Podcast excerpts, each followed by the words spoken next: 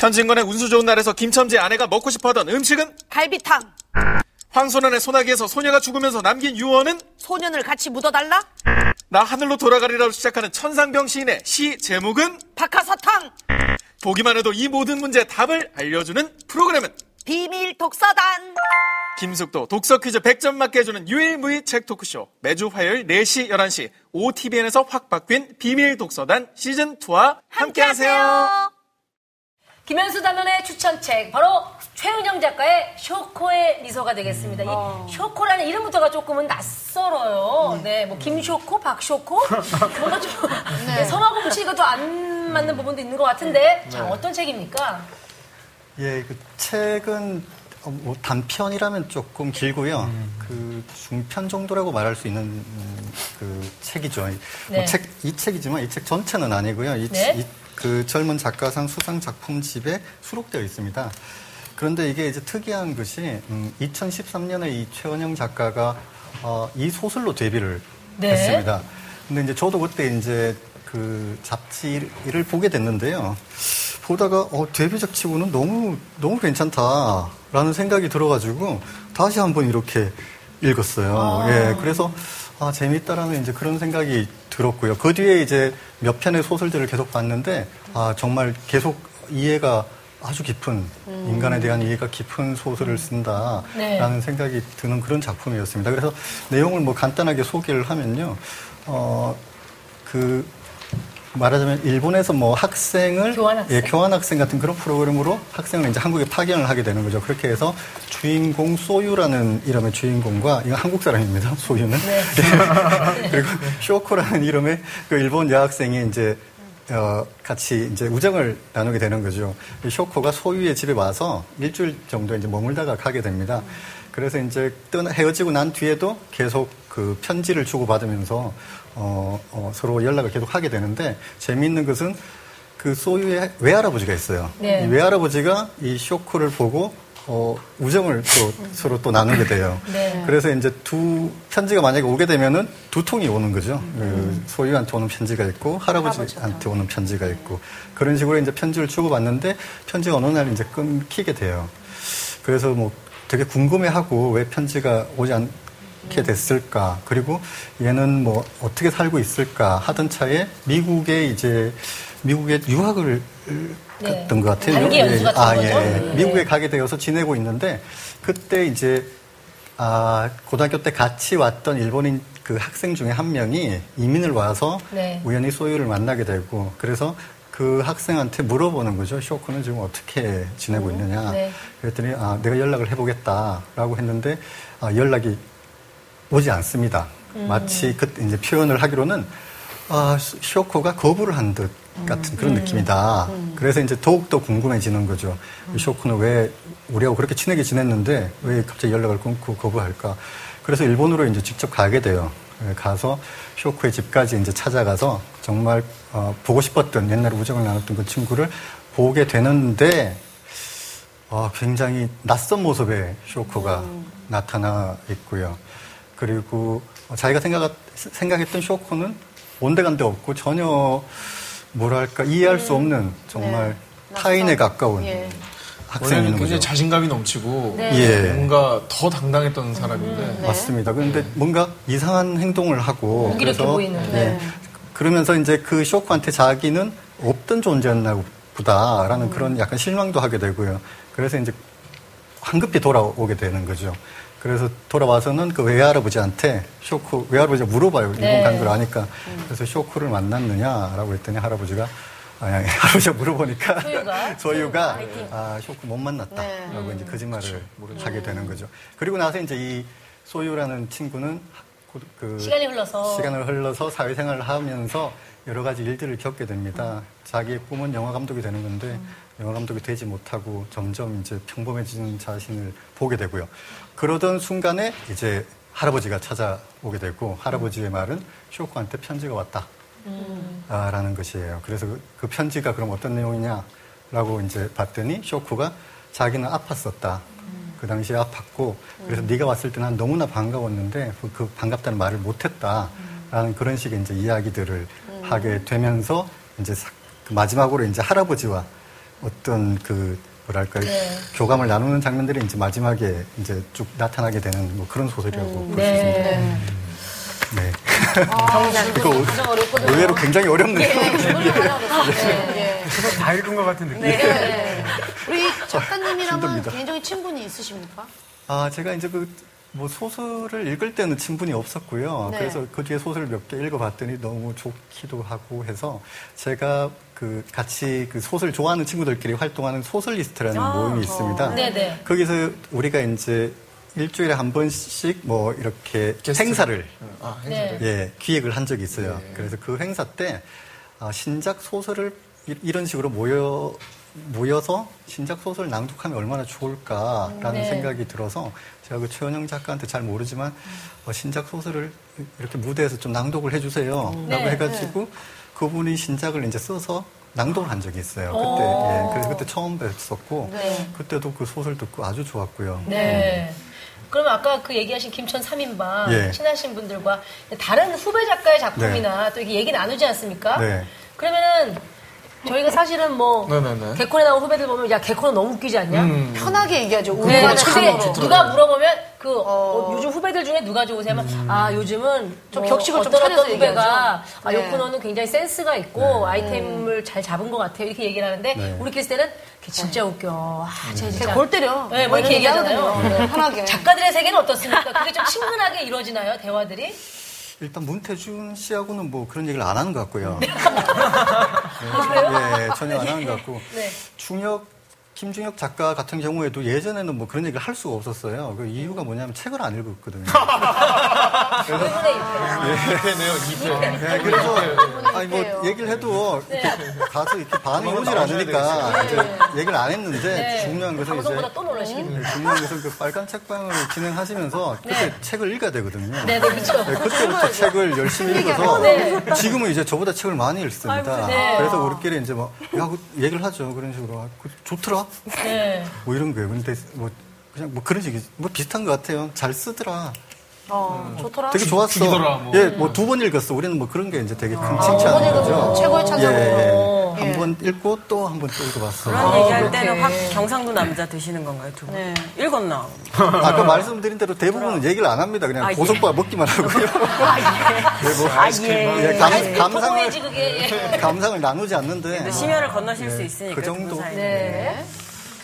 자, 그러면 줄거리는 그만큼 봤고요. 네. 이제 그러면 이제 구체적으로 내용을 살펴보면서 네. 왜 과연 이 소설을 추천했는지 네. 김다른께 주제가 또 공감인데 그렇습니다. 공감에 맞는 소설로 추천해 주신 네. 책이잖아요. 네, 네. 자 그러면은 이 책이 왜 그런 주제와 맞는 걸맞는 책이라고 네. 생각하셨는지. 이 소설을 이제 쭉 읽어보시면 알겠지만, 일단은 오해에서 시작을 해야 된- 되는 겁니다. 네. 조단을 너무 싫어하는 왜 말을 안 해잖아요. 말을 하네. 아니, 이 둘은 이해가 되죠. 말이 안 통하니까. 아, 네. 아, 맞습니다. 아 쇼코랑 예, 이거는 저는 이 책은 굉장히 좋아했어요. 그냥 말이 안 통하는 거에 대한 합당한 이유가 있어요. 그러면 앞에 있었던 그 파도가 바다의 한국말을 일이라 그렇게 잘하는데. 그건 안 하는 거고 이건 못 하는 거니까. 못 하는 거는 여기- 6급이었잖아요. 6급. 네. 6급이 아니, 6급은 이렇게 안 돼요. 근데 네.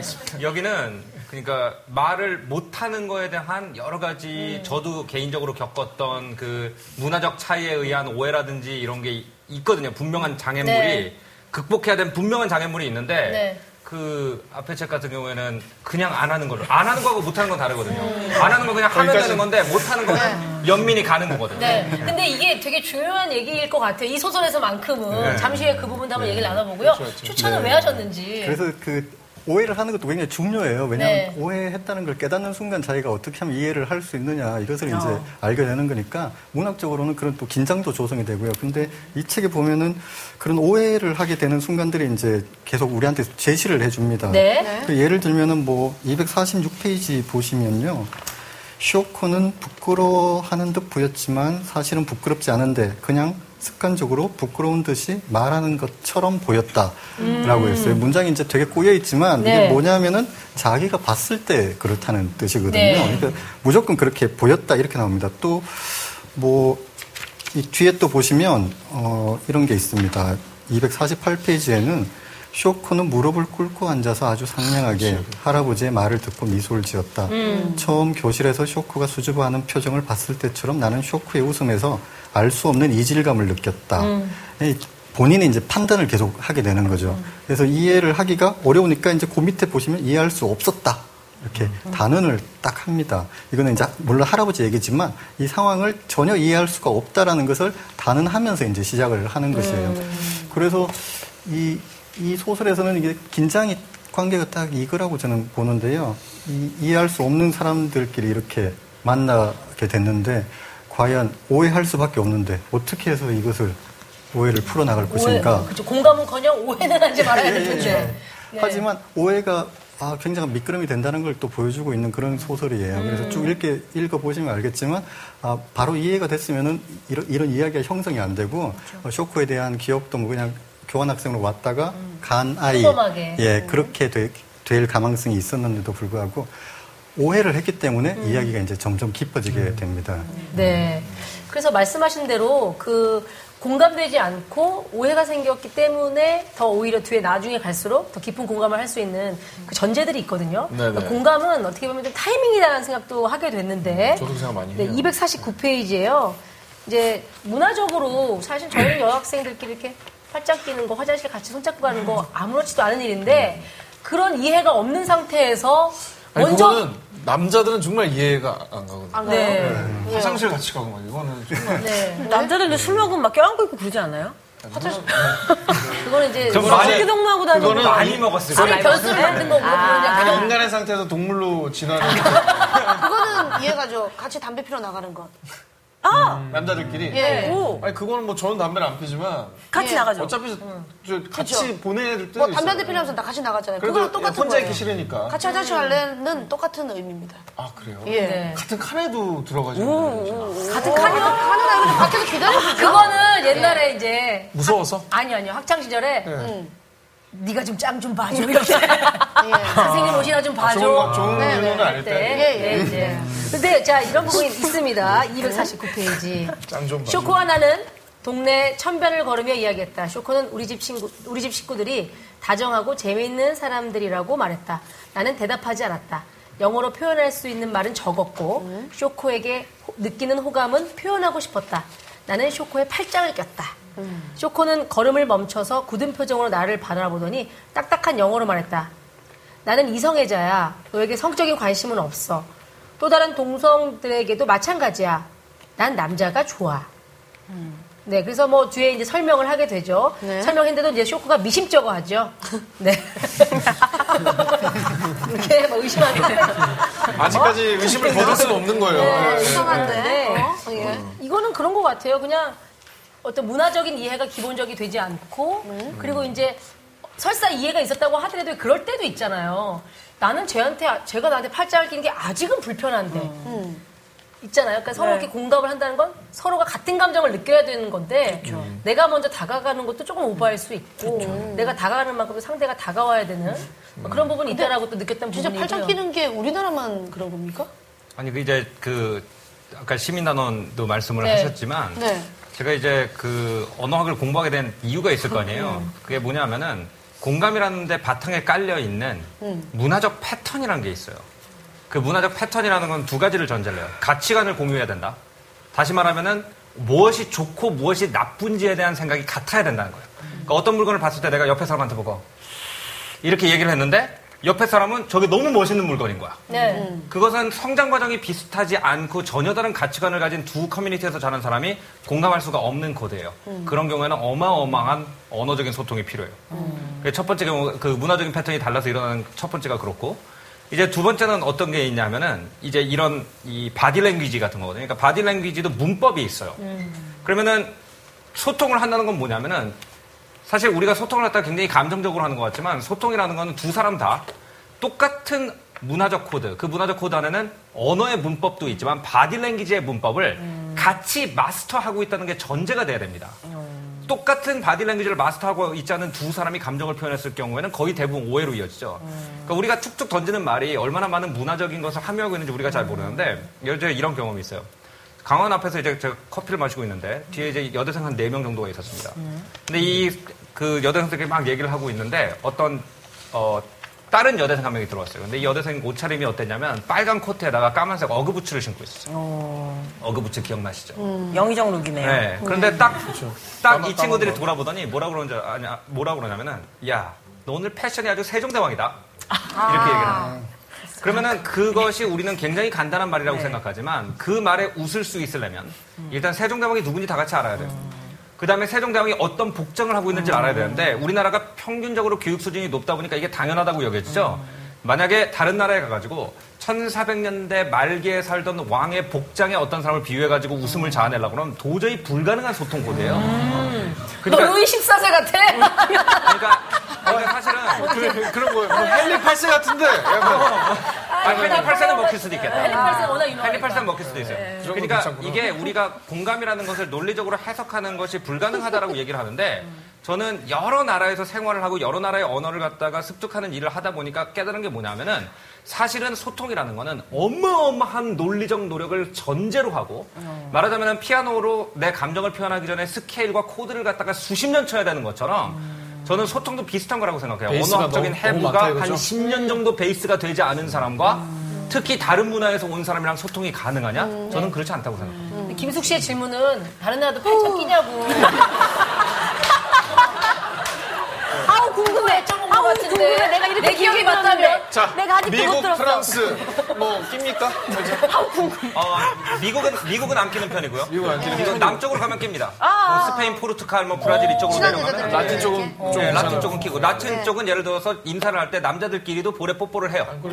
네, 그런 그러니까 접촉이 상당히 이제 남쪽으로 많고 미국을 비롯한 이 영미국가 쪽으로는 별로 안 하는 편. 예, 됐습니다. 알겠어. 그거 좀 풀리셨죠? 예, 예, 예, 좀 풀렸어요. 이제서야 공감 소통이 되네요.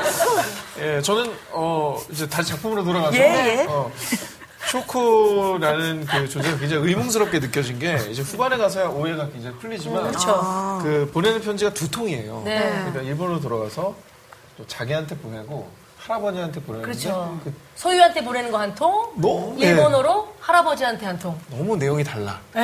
그러니까 이게 내가 아는 쇼코는 과연 어떤 사람인가를 그렇죠. 예, 굉장히 그걸로 고민을 하게 되는데 일단 그 대목을 읽어드릴게요. 253페이지인데요. 어, 먼저 이제 조금 전사를 읽어드리면 네. 쇼코의 편지는 언제나 공평했다. 나와 할아버지에게 같은 날 같은 분량의 편지가 왔고 어떤 날은 내가 어떤 날은 할아버지가 쇼코의 편지를 우편하면서 발견했다. 쇼코는 할아버지에게 늘 밝은 내용의 편지를 적어보내는 것 같았다.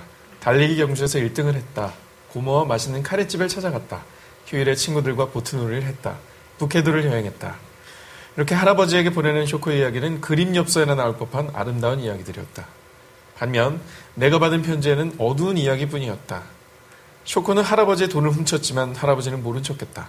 그 돈을 하수구에 버려버렸다. 가끔씩 할아버지 음식에 독을 타고 싶다. 아빠가 보내는 양육비를 고모가 허비해버리는 거 알고 고모의 속옷을 하나씩 찢어서 거리에 내던졌다. 가끔씩 소독한 칼로 자신의 골반 근처를 찌른다.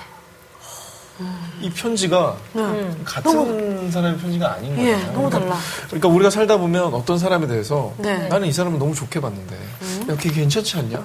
근데 이 사람은 야, 걔 진짜 미친 애야, 걔. 네. 이러는 맞아, 경우도 맞아. 있잖아요. 네, 네, 네. 그러니까 과연 그런 그 얘기를 들었을 때 내가 아는 그 사람은 누군가? 라는 의문이 들면서 맞아. 근데 어떻게 이 사람을 대해야 될까라는 그런 네. 고민들이 막 생기곤 하거든요. 근데 우리도 그렇지 않아요? 예. 이 사람한테 대하는 거랑 오상진 씨한테 제가 대하는 거랑 예. 성훈 씨 대하는 거랑은 다 다르잖아요. 예, 근데 다 그게 저인 거죠. 근데 예. 이거는 너무 다르니까 뭐 네. 가족들은 여행을 다니던 그 그렇죠. 너무 사람이 행복한 모습만 고모 보였던. 음식에 뭐 할아버지 음식에 독을 타고 싶다라고까지 얘기를 하니까 음, 이런 점에서 어떻게 보면은 그 주인공의 소유가 쇼코를 대하는 데서 굉장히 좀 혼란이 혼란이 있을 수 있는데. 엄청나게 왔었던 근데 것 소유는 어떻게 보면은 굉장히 그 이해 폭이 좀 넓었던 것 같기도 해요. 그 뒤에, 네. 어, 당시에는 쇼코의 모순된 말들에 혼란을 느꼈다. 할아버지에게 하는 말이 진짜인지 아니면 내가 하는 말이 진짜인지 판단하기 어려웠다. 그러나 시간이 지나면서 나는 그 두 종류의 편지가 모두 진실이었으리라고 짐작했다. 음. 그래도 좀 이해해 가죠. 네. 그 우울한 사람들에 대해서 사람들이 많이 오해하는 게 우울한 사람은 집 밖에만 집 안에만 있고 집 밖에 못 나고 아무것도 못 할 것이다라고 하는데 사실은 일상생활을 꽤 잘 해요. 아 그랬어, 어 그랬어, 뭐 이런 것도 되게 하고 여행도 가고 다 하는데 하지만 혼자 있을 때는 정말 소독한 칼로 골반을 찌를 수도 있는 거죠. 근데 그 부분에 대해서는 사람들이랑 공유할 수 없기 때문에 예, 두 가지의 모습이 되게 극단적. 오단어는 100% 이해하시는군요. 쇼코요? 예. 쇼코를 예 저는 뭐 많이 정말 재밌게 읽었습니다. 이 책. 그러니까 두 가지 소통이 다 진실인 거인 네. 것 같아요. 그러니까 사람이 이제 할아버지에 대해서 양가적인 감정을 느끼는 거죠. 정말 할- 할아, 고모랑 같이 카레집 가서 맛있게 먹고 싶은 마음도 있고 할아버지에 대해서 또 뒤를 보면 사실은 그 할아버지한테 굉장히 의존했다는 게 드러나잖아요. 그런 마음도 있고 그런 할아버지에 대한 증오도 있는 거죠. 근데 그것을 A라는 사람한테는 이 사람과의 소통 사이에서 부정적인 감정을 주로 위주로 소통하고 이 사람과의 상상에서는 예쁜 것만 보여주고 싶어 하는 거죠. 근데 이 두 가지가 서로 다르다고 해서 다중이는 아니라는 거죠. 네. 사람마다 할 수 있는 얘기가 다른 것 같아요. 그렇다면 의문이 남는 게 왜 그렇다면 정말 친해야 할 또래인 우리 소유한테는 그런 그런 걸 막 드러내고 네. 어떻게 보면 조금 세대 차이가 나고 멀게 느껴질 수 있는 할아버지에게는 어, 정말 또 그런 식으로 대했었는지 저는 좀 궁금하고 그게 저는 당연한 거 아닐까라는 생각이 들거든요. 네, 네. 제가 만약 같은 상황이라면 할아버지한테 나는 오늘 할아버지의 돈을 훔쳤어요. 우리 할아버지 정말 이상하거든요. 우리 할아버지 음식에 독을 타버리고 싶어요. 할아버지가 뭐 저는 할아버지를 괴롭히고 싶어요. 매일매일 그런 생각을 해요라고 보낼 수 있을까요? 오히려 그런 것들은 소독한 그냥 칼로 골반을 찔렀어요. 큰일 나지. 또래한테는 오히려 그런 얘기를 네. 좀 편하게 할 수 있고. 그러니까 저는 마음이 좀더 질문을. 위한 질문을 좀 드린 것 같다는 생각이 드네요. 예, 예, 예. 어쩌면 예. 먼저 아니, 얘기하세요. 어쩌면은 본인의 할아버지와 너무나 복잡하게 얽혀 있잖아요. 네. 그런데 소유와 소유 할아버지의 모습 같은 걸 보고 되게 좋은 거리감 같은 걸 느꼈을 수도 있겠다는 생각이 들어요. 쇼코가. 그래서 자기가 생각하는 이상적인 상상 속의 할아버지와 자기 관계 같은 거를 만날 일이 없는 타국의 할아버지에게 일주일밖에 같이 안 있었던 할아버지에게 편지로 그걸 네. 풀고 그리고 오히려 자기랑 같은 반이 아니니까 어, 쇼코 이상해 뭐 이런 소문을 내지 않을 어떤 잠깐 공명했던 어떤 아이에게 아무 얘기도 못했던 이야기를 한 게 아닐까. 사실은 멀리 있는 사람에게 이해받고 싶은 예. 그런 마음. 진정한 자기 속마음. 쇼와 쇼코의 이 관계를 보면서는 굉장히 그 좀 뭐냐 좀 힘든 기억이 떠오른 게 있었는데 네. 제가 굉장히 친한 친구 한 명이 우울증이 심하게 걸렸던 적이 있어요. 그러니까 약물 치료를 받다 다른 병 때문에 약물 치료를 받다가 우울증이 굉장히 심하게 왔는데 그때 제가 이제 소통의 한계가 뭔지를 갖다 정말 온몸으로 경험했었어요. 그러니까 정말 정말 제가 소중하게 생각하는 사람이었는데 어 이제 저한테 막 호소를 하는 거예요. 자기 느낌을 설명을 하기 위해서. 왜냐면 내 친구니까 말이 많을 거 아니에요. 그러니까 이 친구는 우울증에 걸렸음에도 불구하고 자기의 우울에 대해서 설명을 하려고 그러는데 이해시키려고 그러니까 했겠지. 뭐라 그러냐면 예를 들어서 하늘이 일이 아닌데. 콘크리트로 만들어진 두- 뚜껑처럼 나를 세상이 좁은 감옥으로 변해서 나를 가두고 있는 느낌이 뭔줄 아냐 하면서 너무 공감을 해달라는 처량한 눈으로 나를 쳐다보고 있는데 아이고. 나는 그걸 느껴본 적이 없잖아요. 나는 하늘 그 구름빛 하늘 보면 낭만적이고 멋있잖아요. 그러니까 이게 소통이라는 게 거기서 제가 그거를 경험하면서 그냥 포기해버린 것 같아요. 어느 순간에. 그냥 아, 안 되는 거구나 이거는. 안, 안 되는 거구나. 그냥 안그 사람 그 사람 고통이 있고 난내 고통이 있고 내 거는 내가 알아서 이해해야 되고 그 사람 알아서 이해해야 되고 이게 평행의 세상이지 겹치는 세상이 아니라는 걸 제가 그때 어, 느꼈고 그 다음에 쇼코와 쇼, 쇼요가 나중에 그 쇼코가 이제 내가 알고 보니까 그때 우울증을 굉장히 심하게 앓고 있었다 그랬을 때 아 그러니까 당연히 이게 같은 방향으로 갈 수가 없는 없다. 뒤늦게 그게 이해가 되는 예, 거예요. 그러니까 그게 사실 저는 그래가지고 공감이라는 코드 자체가 굉장히 좀 웃긴 코드라고 생각을 해요. 왜냐면은 사실 머릿속에 있는 입자 몇 개가 바뀐 거야, 상대편이. 내가 너무 소중하게 생각하고 내가 그렇게 많은 공감을 하던 사람이 머릿속에 있는 화학 성분 조금 바뀌었어요. 0.01밀리도 안 되는 호르몬이 잘못 나와요. 그러면은 그 사람과 내가 할 수 있는 말이 전체적으로 파괴되는 것이 어차피 관계라면 뭐하러 해? 아, 그잖아요. 근데 그 심정적으로는 그 친구를 이해해주고 싶잖아요. 어, 나중에 잘 정말 안 그. 회색 벽돌이 누르는 기분이 뭘까를 그래도 이해하고 싶은 노력의 그 마음들과 그런 애정들이 생기지 않아요? 깊은 친구는 아니었나 봐요. 아니 근데 그게 잘 아니 안 아까. 정말 정말 소중한 친구라고 얘기를 어, 했거든요. 그게 이제 소중한 그게 이제 나, 이해를 나한테 왜 이해를 못하느냐고 이거는 나중에 편집해 주세요. 나한테 왜 이해를 못하느냐고 소리 지르면서 시카를 던질 때까지는 이해를 하려고 노력을 하고. 근데 저는 제가 조단원을 변호해주고 싶은 게 그건 이해를 할 수가 없고 그래서 사실은 많은 우울증 환자들이 가장 슬퍼지는 순간이 주변을 잃을 때예요. 왜냐하면 가장 소중한 사람한테 가장 잔인한 말을 하게 돼요. 이해할 수 없는 것들을 강요하게 되고 그래서 그걸 당연히 이해를 할 수 없으니까 주변 사람들이 떨어져 나가고 그래서 그 사람은 이제 돌이킬 수 없는 길을 가기도 하는데 그래서 뭐 적절한 때 약물 치료가 진짜 된다는 말을. 제가 그 예. 약물 치료가 또안 먹힐 때도 있고 그런데 그러니까요. 근데 그게 얼마나 그러니까 인간이라는 게 그쵸. 인간이라는 게 얼마나 우리는 소중하다고 생각해 얼마나 허무한 거냐. 그러니까 음. 진짜 나는 그때 이해가 안 됐던 게 뭐냐면은 다른 약물을 이 친구가 맞고 있다고 우울증이 온 거거든요. 근데 네. 요만큼이에요. 맞아요. 투명한 물처럼 생각하는 건 요만큼이 음. 들어가는데 사람이 나와 있던 모든 관계를 갖다가 파괴하는 그 현장을 본 다음에는 음. 그냥 너무 슬프죠. 음, 그만. 어. 지켜보면서 예, 그냥 그만. 그냥 어. 곁에 있어줄 수밖에 뭐 이렇게 예. 되는 거예요. 어. 지금 뭐 오단원 얘기하신 것도 동감하는데 사람이 이제 마음속에 이렇게 착한 면도 있고 악한 면도 있고 뭐 심한 면도 있고 온유한 면도 있고 이러, 이러지 않겠어요? 근데 사람들이 일반적으로 가족에 가장 못되게 굽니다. 가족, 뭐, 맞아요. 부모, 뭐 맞아. 다른 사람이 뭐라고 물어보면은 잘 이렇게 잘, 수- 잘 모르는 사람이 와서 뭐, 뭐, 물어봐도. 네, 예. 영이 참 맑으세요. 이렇게 해도 말을 친절하게 하는데 심지어 그런 사람한테도 말을 그렇게 하는데 돌아가시니까. 엄마가 말하면 깎아 말했잖아 뭐 이러라든지 몰라요. 근데 엄마를 싫어하느냐? 아니요, 엄마를 세상에 제일 사랑한다고 말을 네. 해요. 그러니까 가족한테 잔인하게 굴고 연인들이 헤어질 때 세상에서 가장 아픈 말로 상대를 찌르고 이런단 네. 말이죠. 근데 한국에서 어떤 외국의 영어 사용자가 와서 어떤 길을 물어보거나 혹은 우리 집에 와서 식사를 한다고 한번 생각해 보세요. 세상에 그렇게 환한 얼굴이 없어요.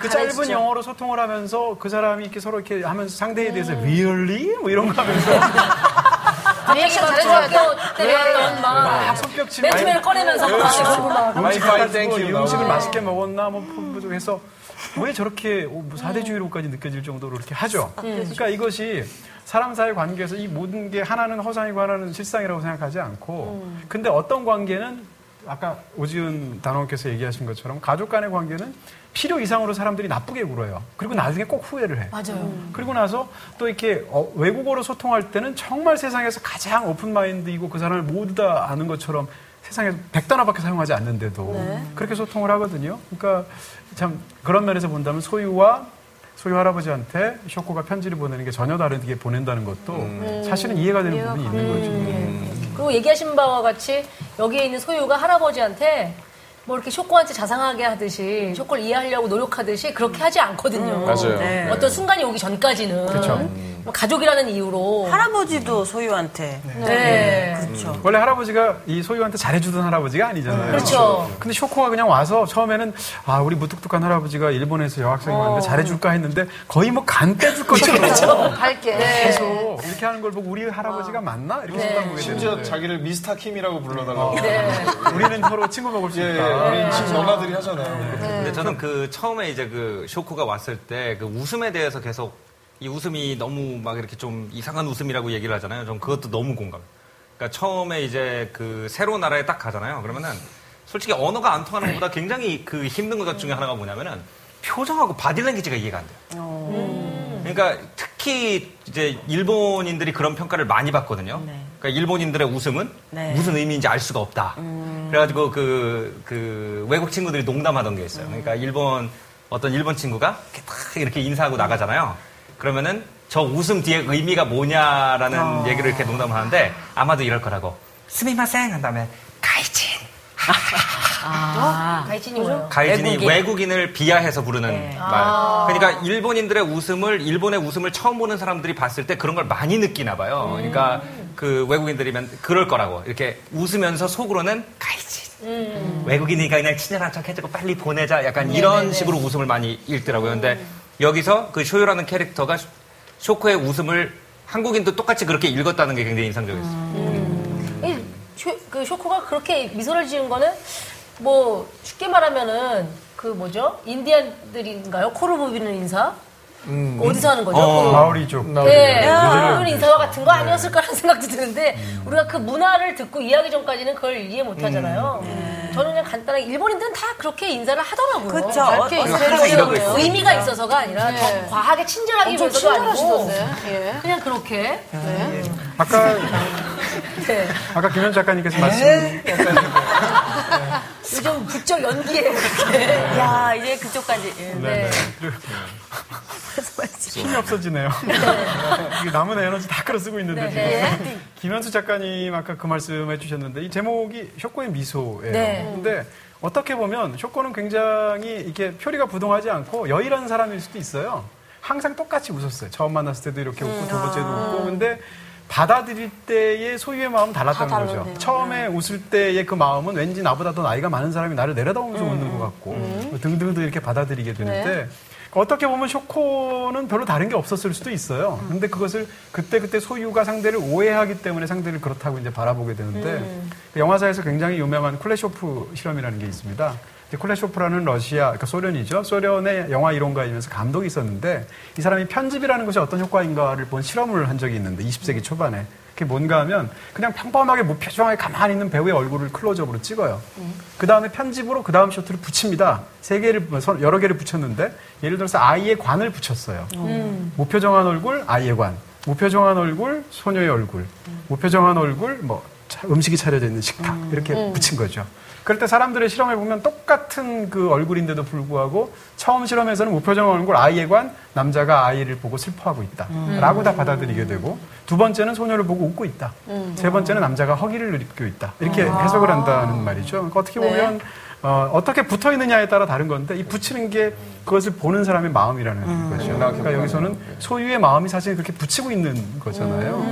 그런 면에서 본다면 어쩌면 쇼코는 이 남자 배우의 얼굴처럼 똑같이 웃었을 수도 있어요. 근데 여기서는 그렇지 않으니까 이 관계와 관계가 사실은 얼마나 잘 미끄러지는가, 네. 얼마나 기본적으로 오해에 토대하는가 이런 것들을 보여주는 굉장히 좀 서늘한 부분이 있는 소설이죠. 네. 쇼코가 유독 할아버지하고 더 공감한다라고 통한다고 느꼈던 부분들이 바로 언어 때문이 아닐까라는 생각을 해요. 왜냐면 쇼코는 일본 말을 하고 영어를 쓸 수 있지만 일본 말이 더 편하고 그리고 소유는 영어와 한국말을 하는데 영어가 편하진 않지만 한국말이 더 편한데 할아버지는 직접적으로 일본말을 하는 사람이기 때문에 네. 거기에서 오는 소통이 무시 못했을 거라는 생각이 드는데요. 248페이지에 쇼코는 나보다 할아버지와 더 말이 잘 통하는 것 같았다. 나와는 영어로 대화해야 해서 많은 부분이 통하지 않았지만 할아버지와는 일본어로 할 수 있어서 모든 말이 다 통했다. 할아버지는 쇼코에게 자신을 미스터 김이라고 불러달라고 부탁했다. 쇼코와는 친구가 되고 싶다고. 다 늙은 교장 선생 같은 사람이 되고 싶지는 않다고 말하면서 예.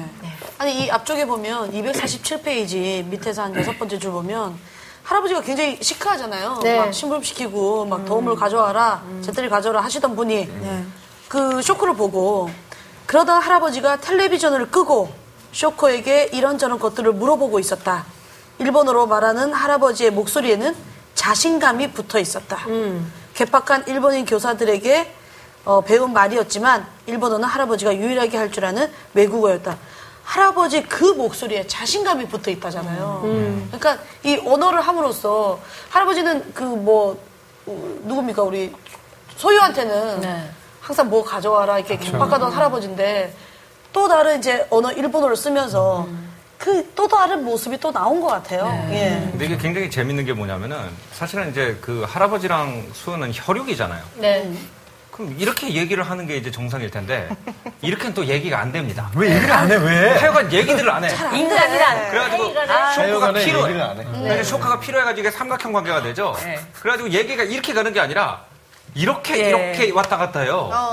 그것도 참 답답해요. 근데 공감이라는 게 뒤집어 놓고 보면 굉장히 폭력적인 얘기예요. 그러니까 뭐 가족들끼리 이해가 안 되는 이유는 네가 왜 내 마음을 몰라라는 측면이 있거든요. 물론 나 그 반대 측면은 나는 네 마음을 다 알아라는 측면이 있고요. 이 두 개 다 굉장히 폭력적인 것이기 때문에 가족들끼리는 엄마가 날 이해하지 못하면 이거는 말도 안 되는 상황이니까 화가 나는 거고요. 그 다음에 나는 엄마 마음을 또 다 알고 있다고 이제 독심술을 하는 거죠. 그래서 감정을 다 파악한다고 생각을 하고 있는 상황이기 때문에 공감을 나- 난 너하고 공감을 해 공감하고 싶어라고 말을 하면 할수록 점점 더 상황이 나빠지는 결과가 어, 어, 조- 종종 생기죠. 그런데 저는 이 할아버지하고 쇼코의 관계 같은 경우에는 그게 없는 관계. 나는 나는 네가 누군지 정말 알 수가 없다. 나는 나이도 많고 할아버지고 내가 뭐 일본 10대 소녀를 어떻게 이해하겠어. 그런 관계에서 시작했기 때문에 오히려 아 이렇게 좀 소통이 공감이 역설적으로 동일선상에서 이렇게 예, 출발할 수 있다. 미스터 킴한테 어, 얘기하듯이 그렇게 얘기를 하는 거죠. 어떤 선입견도 편견도 없이 이제 그런 식으로 얘기를 한다고 생각을 해요. 좀 그래서 이 처음에 보면 소유는 계속 해석을 해요. 아까 이동진 단원님께서 말씀하신 대로 어떤 표정을 보고 계속 아, 뭐뭐해 보였다, 뭐뭐해 보였다 이렇게 해석을 계속 하는데요. 중간에 저는 이- 그 소유가 쇼코를 찾아갔다가 네. 260페이지에 보시면 쇼코를 처음 봤을 때 설명하는 부분이 있거든요. 네. 그래서 긴, 맨 밑에 줄인데요. 긴 머리를 높이 묶고 노란색 sleeveless 나염 원피스를 입은 쇼코. 이때부터 저는 이제 이해가 시작이 된다라고 생각을 하고 뭐냐면은 쇼코의 내면이 아니라 이제 모르는 사람이 돼버렸어요, 쇼코가. 그래서 이 사람 소유가 할 수 있는 것은 쇼코가 어떤 옷을 입었는지 이제 겉으로 보이는 것만 그냥 객관적으로 설명할 수밖에 없는 그런 처지가 되었고 바로 이 처지에서부터 이제 이해의 실마리는 시작될 것이다. 그래서 오히려 가족 간에 뭐 그런 공감 이런 게 문제가 생긴다면은 아까 또그 말씀하신 것처럼 내가 아니다. 라고 놓고 보면 오히려 이해하기가 더 쉽다는 거죠. 그러니까 외면만 그냥 본다면 내가 아니다. 예. 우리 엄마가 아니다. 남의 애다. 예, 남의 애다. 예. 그렇게 하면 오히려 아 남의 애 치고는 굉장히 잘하거든요. 보통. 저도 여기 100% 공감하는 게 제가 아까 우리 어머님께서도 약간 비슷한 말씀. 아까 어머니가 하신 얘기예요, 지금. 작가님이 하신 얘기가. 저, 저도 여기 100% 공감하는 게 제가 얼마 전에 이제 그 비슷한 시기에 기숙사 저도 이제 기숙사에서 자랐으니까 기숙사 생활하는 친구를 만났어요. 근데 그 친구랑 그 우리가 하는 얘기가 뭐냐면 10대 때 붙어 있던 그 모자 관계에 비해서 우리 모자 관계가 훨씬 더 소통이 잘 된다는 거예요. 왜냐면 우리는 13살 때부터 25살 때를 떨어져 있었기 때문에 상대편의 취향이라든지 생활 습관에 대해서 아는 게 하나도 없어요. 그렇기 때문에 다 설명을 해야 된다는 걸 알고 있어요. 그러니까 예를 들어서 엄마가 이거 먹으러 갈래? 그러면은 엄마 입장에서 같이 생활을 했으면 아들이 이걸 좋아하겠지라는 어썸션이 들어갈 수가 있는데 우리 같은 경우에는 내가 뭘 좋아하는지 몰라요. 그러면은 나는 그거를 안 좋아해라고 말을 하는 것이 정당화가 돼 그 상황에서는. 그렇기 때문에 다른 사람들에 비해서 나는 저거는 싫어. 나는 이거 하고 싶어. 아니면 엄마는 그냥 그거 하고 난 이거 할래. 이게 훨씬 더 원활하게 되는 부분이 있어가지고 나이가 들수록 오히려 우리가 느끼기에는 10대 기숙사 생활을 한 것이 가족 관계에 도움이 된다는 생각이 들더라고요. 아까 말씀하신 거랑 좀 네, 통하는 부분이. 좋은 의미의 분리가 일어난 거죠. 네, 그러니까 separate 그러니까 분리된 상태에서 서로 리스펙트하는 관계가 되지 네. 우리가 합쳐진 개체라고 전혀 느끼질 않는 거죠. 그러니까 어 무조건 소통을 하려면은 표현이 필요하다는 걸 네. 인지를 하고 있고 예의와 애정 같은 게 예. 필요하다고. 예. 그리고 어느 정도의 존대라든지 이런 것도 포함이 된 상태에서 하는 것이 어떤 거리감을 가지고 하는 것이 소통인 것 같아요. 어떻게 보면. 퀸이 명곡을 남겼어요. 뭐라고요? Too much love will kill you. 죄송합니다. 명곡입니다. 네, 명곡이죠. 어, 좋은 그런 노래. 네. 그래서 결국은 나중에 이, 노래방 가고 싶네요. 네. 갑자기요? 예, 부르고 네. 싶네요, 그 노래를. 죄송하지만 공감이 됩니다. 저도 한 시간 정도 끊어서 네, 뛰다 오고 싶네요. 500원 밑에 있거든. 네. 아니 근데 사실은 이 소유와 할아버지가 결국은 가족이지만 오히려 더 정말 말한 것처럼 많은 공감을 하지 못하고 살다가 쇼코가 오- 다시 나타나면서 오히려 공감의 장을 만들어주잖아요. 네, 그게 이제 좀 뒷부분에 후반에 나오는데 제가 좀 소개를 하도록 하겠습니다. 그래서 뭐 할아버지의 상태를 다 설명을 하죠. 네. 결국 둘 사이에는 말할 수 없는 비밀이 있었던 거죠. 네. 근데 왜 할아버지는 아팠다는 말을 소녀한테 안 할까요? 걱정할까봐. 이제 이해 안 되기 시작했었죠. 서울에서 열심히 공부하는 손녀가 내가 아프다 그러면 관두고 다 와버릴 수도 있잖아요. 아, 그 정도는 해야죠. 근데 좀 병원 치료해야 된다는 생각도 들기도 하고, 좀, 네. 그리고 다 나은 후에 얘기할 수도 있잖아요. 사실 아팠단다 그러고 싶은 마음도 있었지 않았을까요? 그러니까 저는 이게 위선으로 보여요. 배려로 보이지가 않고 위선으로 보여요. 그러니까 사랑하는 사람끼리는 추한 얘기도 다 할 수가 있고 위로해줘, 나 아파 이런 얘기를 할 수가 있어야 되는데 안 하고 있는 것은 저한테는 거짓말로 보여요. 굉장히 늦게 아- 이중적인 그쵸. 사람으로 보인다고. 그러니까 늦게 알았으면 더 배신감 느낄 수도 있고. 소설 쓰는 입장에서는 그, 런 느낌이 들어요. 왜냐면 마지막에 이제 약간 이해를 하게 되고 화해를 하게 되는데 네. 그 과정에서 이 소유가 겪게 되는 어떤 일들이 있어요. 그거는 이제 사회에 나가서 자기가 원하는 삶을 살고 싶은데 살지 못한다. 네. 이걸 이제 소유의 관점에서 썼기 때문에 그냥 정상적인 뭐 일반적인 그런 어려움처럼 써놨지만 제가 이걸 만약에 뭐 다른 삼자의 할아버지의 관점으로 쓴다면 소유 소유가 아마도 쇼크의 상태가 됐을 것이다. 쇼크식으로 그런 우울증, 어마, 어마어마한 우울증 상태에 걸렸기 때문에 그게 있어서 이제 이에 그 징검다리를 기반이 됐다. 밟고 갔을 것이다라고 이제 쇼크처럼 될까봐 걱정을 해서. 예, 그래서 할아버지가 봤을 때는 소유가 굉장히 위험한 상태에 놓여 있다라는 시각을 가졌을 수도 있어요. 그러니까 네. 와서 이제 뭐 계속 칭찬을 해주고는 정말 네. 대단한 아, 네, 일을 한 멋있다, 것이다. 이런 멋있다. 그, 예, 그런 관점에서 보자면은, 아, 말하기는 되게 어려웠을 것 같다. 네. 예, 저는 그 장면이 그게 진짜. 인상적이었거든요. 할아버지가 딱 와서 평생을 정말 이렇게 살아야기 때기- 때기 때문에 그렇게 산 사람이 그래도 어렵지만 좁은 공간에서 고시원에서 살지만 그래도 네가 하고 싶은 일을 하기 때문에 넌참 훌륭하다. 대단하다. 대단하다. 멋있다. 이 얘기를 해줬던 그 장면이 저는 굉장히 많이 곡기 읽고. 넘어갈까요? 그 대목도 굉장히 감동적인데. 예, 한번 읽어볼게요. 290페이지입니다. 네. 나중에 이제 그것을 추억하면서 엄마와 함께 나눈 대화인데요. 할아버지가 서울 자취방으로 오셨던 날 있잖아. 음, 그때 나한테 뭐라고 하셨는 줄 알아? 뭐라 하셨어? 내가 이러고 사는 게 멋지다고. 하고 싶은 걸 하면서 사는 거니까 멋지다고 하셨어.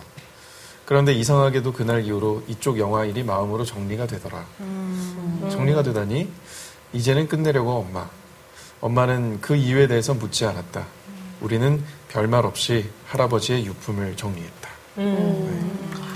직접적인 대사는 275페이지에 나오는데요. 예. 할아버지가 정말 비 오는 날 어렵게 그 방을 찾아오죠. 소유한테 찾아와서 너 말이다. 이런 말은 처음 해보는데 나는 내가 이렇게 큰 사람이 될 줄은 몰랐다.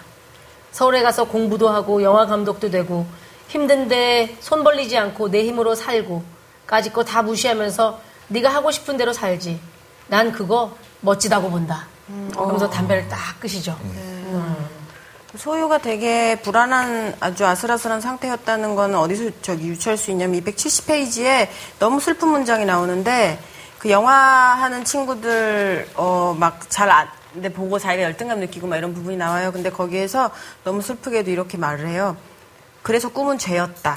아니 그건 꿈도 아니었다. 라고 꿈은 죄였다라는 이 다섯 글자가 이 꿈을 쫓았던 소유가 느꼈던 절망감 같은 걸 너무 잘 드러낸 것 같고 네. 그 되게 미묘한 젊은 여자아이의 감정을 너무 잘 그려낸 소설인 것 같아요. 소유한테 느, 아, 쇼코한테 느꼈던 동경이나 그게 네. 부서지는 순간이라든지 어좀 전 여중여고를 나와서 그런지 되게 동경이라는 게 존재해요. 여중 여고에는 특히 이거는 뭐 동아시아 특유의 무언가일 수도 있는데요. 근데 그게 저 아이를 동경하는 것과 동시에 저 아이가 추락하는 걸 보고 싶은 이상한 충동 같은 것도 저는 있다고 생각하거든요. 예, 그게 저는 쇼코한테 완전히 쇼코한테 되게 잔인하게 굴어요, 사실은. 너 어디 아파 이럴 수도 있는데 쇼코가 무너지는 사실은 저는 쇼코를 찾아간 게 쇼코가 무너지는 걸 보기 위해서. 인가라는 생각도 잠깐 했거든요. 예, 그런 잔인함 같은 게, 그러니까 나는 널 무너지는 걸 볼 거야 이런 의식적으로 생각하는 게 아니고 되게 무언가를 확인하고 싶고 그 안에는 사실은 무너지는 걸 보고 싶은 나보다 날 우월하게 바라봤던 10대 시절에 묘하게 나한테 큰 영향을 끼쳤던 그 외국인 여자애가 무너지는 걸 보고 싶은 근데 이건 되게 젊은 여자 작가가 그려낼 수 있는 어떤 지점이라고 생각을 하거든요. 그래서 전 정말 재밌게 읽었어요. 네. 그러면 사실은 이제 뭐 소유와 할아버지의 관계, 어떻게 보면 더 넓게는 또 가족 간의 관계는 결국 쇼크를 통해서 그렇죠. 이제 완벽한 공감을 이뤄가게 되는 거잖아요. 네. 우리가 어떤 상황을 바로 보고 내가 뭔가 막 공감을 해야지 해서 되지 않을 때는 오히려 어떤 뜻밖의 상황, 뜻밖의 사람, 뭐 뜻밖의 사물, 뭐 이런 것들을 통해서 공감을 또 할 수도 있기도 한 것 같아요. 네. 그럼 혹시 경험들이 있으신지 내가 의도하지 않았는데, 오, 이런 뜻밖의 상황에서 나는 내가 이런 공감을 얻어냈다랄지. 네. 우리 작가님 혹시 어떠세요? 예, 저, 전 보통 외국에 가면 이런 경우를 굉장히 많이 당하는데요. 아까 말씀하신 대로 문화적 코드가 다르니까 가서 뭐 기본적으로 오해, 오해를 합니다. 그냥 처음 만나는 사람부터 오해를 해요. 택시, 택시기사 딱 택시에 타면 아, 이 사람이 돌아가는 것 같다. 이런 식으로. 아, 오해가, 오해가 생겨요. 그래서 예, 예. 왜, 왜 이렇게 갈까. 공감은 또 오해가 있을 아, 때. 예, 그래서 아까 핸드폰 계속. 보고 있어. 네네네. 혹시나 관광객이라고 돌아가요. 네네. 예, 그- 맵을 보게 되죠. 매 계속 보고 있어요. 네. 그래서 이제. 저는 이제 여행할 때 기부, 그 매니저 하는 게 있어요. 그래서 뭐 앞으로 여행을 하게 되면 어떤 일이 펼쳐질 것이다. 그건 내가 모르는 일이 펼쳐질 것이다. 네. 그때 사람을 의심하지 말자. 어. 그 다음에 이, 이 사람도 나와 똑같은 인간성이라, 인간이라는 걸 믿자. 이게 이제 제가 항상 이렇게 비행기에서 쇠뇌를 스스로 막 되내면서 이제 내리는 거죠. 그렇지만 그럼에도 불구하고 돌아가는 것 같다는 느낌을 피할, 어, 지울 수가 없죠. 네, 피할 수가 없습니다. 뭔가 미터기 말이 예. 너무 빨리 달리는 것 같고. 그러다가 한 번은 이제 어디 그 갔는데 병원에 갈 일이 있었어요. 제가 네. 이제 중국에서였는데 병원 응급실을 이제 일찍 그 찾아가야 될 일이 네, 있었어요. 응급실에 찾아갔더니 링크를 사라는 거예요. 네. 응급실 그, 그 원무과에서 음. 왜 링크를 사라는 건지 이해가 전혀 안 되잖아요. 그 이제 그러면 왜 링크를 사야 되냐 이게 싸워야 되는데 제가 이해를 하기로 했어요. 이해하자. 이 여기서는 링크를 사야지 응급실에 들어갈 수 있나 아마 보다. 당하신 걸 어. 거예요. 아마 당하신 걸 거예요. 그러니까 문병 온 사람한테도 링거를 다 사야 된다. 이렇게. 일단 입장권처럼 이제 링크를 사야 된다. 당하신 거예요. 아니 아니 군에 이해하셨어요? 예? 아, 근데 아니요. 빨리 지금 만나야 된다. 아니 들어 들어갔 아니 그때는 이제 환자가 있, 있긴 있었어요. 예, 그래서 예. 들어갔더니 아, 링크를 사가지고 가야 되더라고요. 거기서 병원 내부에서는 링크를 팔 수가 없는 그런 시스템이어서 일단은 기본적으로 링크를 그 처방을 하는데 어, 병원 내부에서는 팔지 않으니까 바깥에 서 사와야 된다. 뭐 그런 식이 되더라고요. 어느 나라였습니까? 연변이었습니다. 중국. 아, 중국. 예. 그래서 의학 분업은 그런 식으로 체계가 돼요. 그런가 봐요. 예. 그래서 다 체제하에서 관리가 되니까. 그러니까 네가 들어갔다가 다시 나와야 와야 될 테니까 들어갈 때 미리 사라 뭐 이런 의미로 이제 이해를 해가지고 그 뒤로는 이제 외국에서는 뭐 이렇게 돌아가더라도 아마 길이 굽었을 거야라고 좀 생각을 아니, 저는 뭐 이건 약간 우스갯소리도 있는데 네. 저는 이제 처- 저기 미군 부대에서 군 생활을 했는데 네. 예 저는 그 처음에 크레이지라는 말이 네. 우리나라 말로는 미쳤다는 말이잖아요. 네. 네. 그게 너무 부정적으로 그 이미지가 많은 단어라서 네. 그냥 그 크레이지라는 말이 되게 되게 나쁘게 들렸었거든요. 근데 나중에 이제 그래서 굉장히 어떤 사람이 나한테 뭐 왜 왜 나를 크레이지하게 보느냐 뭐 이런 말이 굉장히 나를 싫어하고 굉장히 공격적으로 생각한다는 얘기 들었는데 나중에 보니까 그냥 그 크레이지라는 말이 그냥 좀 심하게 너무 약간 이 정도의 뜻밖에 없더라고요. 미국 사람이 흔히 쓰는. 그러니까 언어라는 게 참 그게 저는 그 사람이 굉장히 나중에 보니까 더 친절한 사람이었고 되게 정이 많은 사람이었는데 그 크레이지라는 단어 하나 때문에 내가 그 사람을 오해하고 막 그랬었던 적도 있어가지고 이런 어떤 미묘한 언어적인 어떤 차이 이런 것들이 굉장히 중요하구나 그때 생각을 많이 했었던 것 같아요. 근데 이게 저는 적절한 비유일지는 모르겠는데 네. 제가 러시아에 이제 촬영 때문에 간 적이 있었어요. 러시아에서 블라디보스톡에서 버스를 타고 촬영 스태프들과 한 2시간 반 정도를 이동을 했어야 되는데 이제 촬영 일정이 굉장히 피곤하니까 스태프들이 다 잠이 든 거예요. 제가 원래 이제 막 나대니까 앞자리에 앉는 걸 좋아하거든요. 근데 운전 기사님이 여기 앉으시고 제가 여기 앉아서 막 앞에 보고 왔는데 막 진짜 막 시골길을 달리니까 막 물솥된지 막 기어를 막고 있고 막 이래요. 근데 그런 신경이 너무 재밌어갖고 막 사진을 찍으면서 막 가고 있는데 이분이 졸기 시작하시는 거예요. 운전자가요? 아이고, 운전하시는 분이. 아이고, 아이고. 근데 대개는 이제 운전하시는 분이 한국에선 졸면 야 졸지 마. 그러면서 막 계속 말도 시키고 음악 틀까 막 하고 막 정신없이 그쵸. 했잖아요. 잠깐, 야, 도와드리는- 잠깐 세워. 우리 뭐 물 한 잔 마시고 가자 이렇게 하는데 러시아 사람들 다 자요.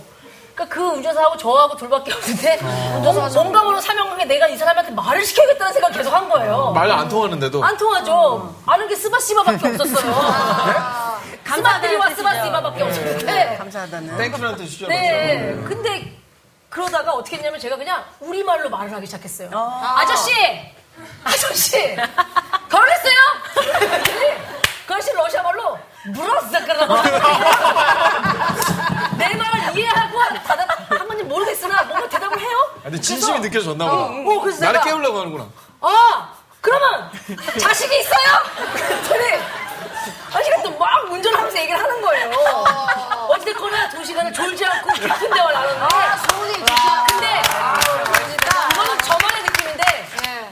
다섯 번 정도 내 얘기를 이해했다라고 느꼈던 순간이 있어요. 이건 완벽한 대답이었다. 내 한국말에 대한 완벽한 러시아말 대답이었다. 딸아, 아들 둘. 어, 그렇게 한 다섯 번 정도가 어, 묘하게 이거는 어, 내 집을 이해했어.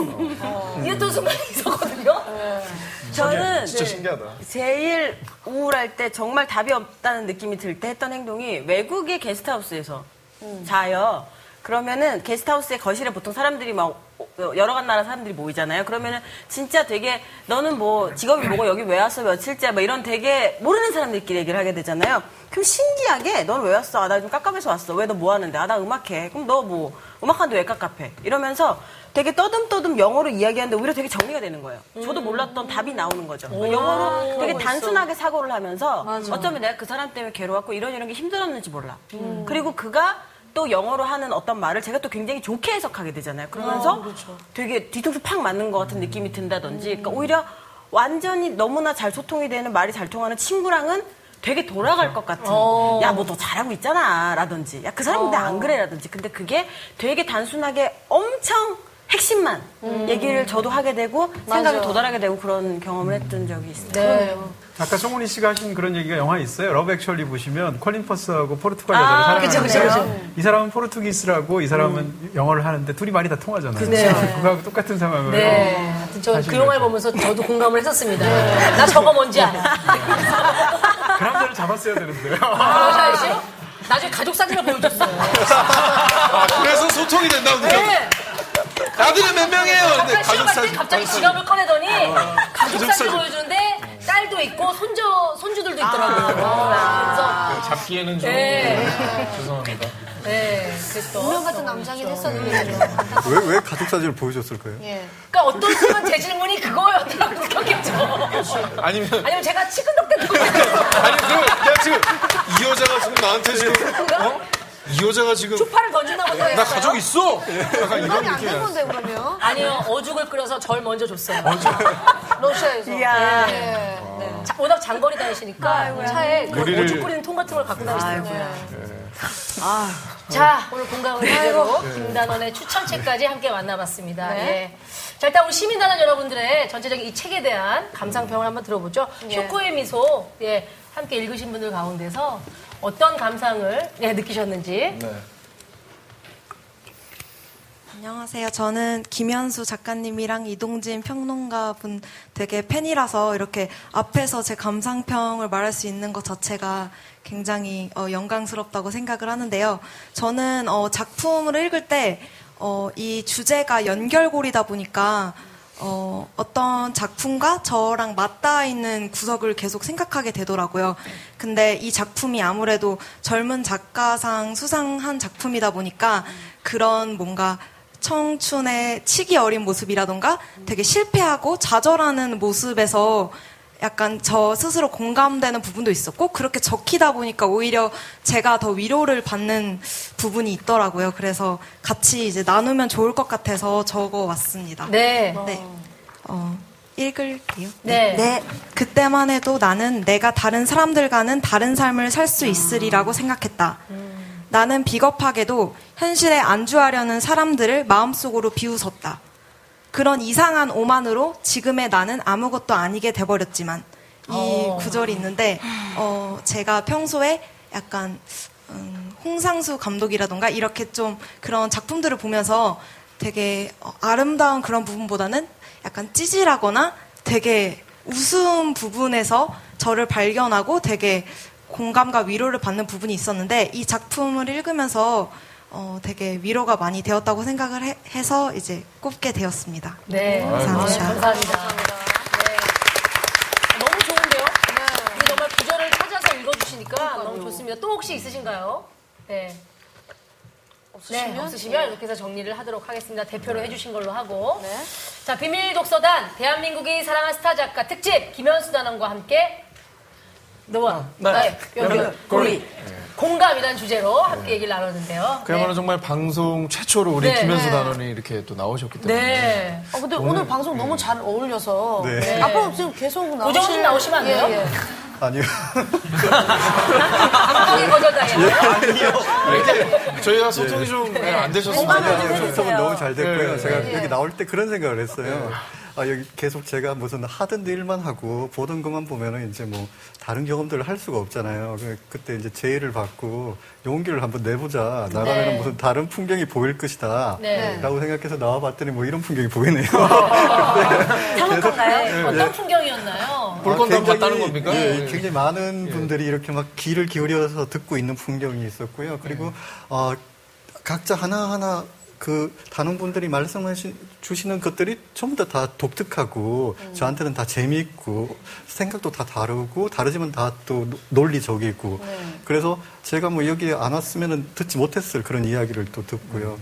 그래서 어, 뭐 뭐랄까 제가 다른 다른 사람들에 대한 관심이 좀 더 넓어지게 된 것이잖아요. 그래서 그러니까 제가 살고 있는 세계가 조금 이렇게 약간 넓어진 듯한 느낌이 좀 들어가지고요. 예, 당분간은 요 정도만 넓게. 제 눈빛을 읽으셨어요. 제가 다음 질문을 바로 있 네. 그시네요. 여기까지. 맞네요. 네, 여기까지만. 예. 어릴 때부터 눈치가 좀 빠르셨나요? 아, 지금 기가 막힌데요. 가족 사진 꺼내서 보여주시면 됩니다. 그래요? 예. 네. 저렇습니다. 뭐 다른 사람을 완전히 이해한다는 건 불가능한 일이겠지만 그럼에도 불구하고 우리는 또 계속 서로를 위해 노력해야겠죠. 그렇죠. 어, 거기에 또 이 문학의 힘이라는 게 무시할 수 없습니다. 우리 네. 함께 노력할 때 어, 작품을 통해서든 그 사람을 더 이해하고 나 자신도 알 수 있다는 것을 깨닫는 시간이 아니었나. 뭐 저는 그렇게 또 개인적으로 생각을 해봅니다. 네. 다음 주에도 대한민국이 사랑하는 스타 작가 특집이 이어집니다. 어떤 분들이 또 비밀 독서단에 은밀하게 방문해 주실지 기대해 주셔도 좋을 것 같습니다. 비밀 독서단!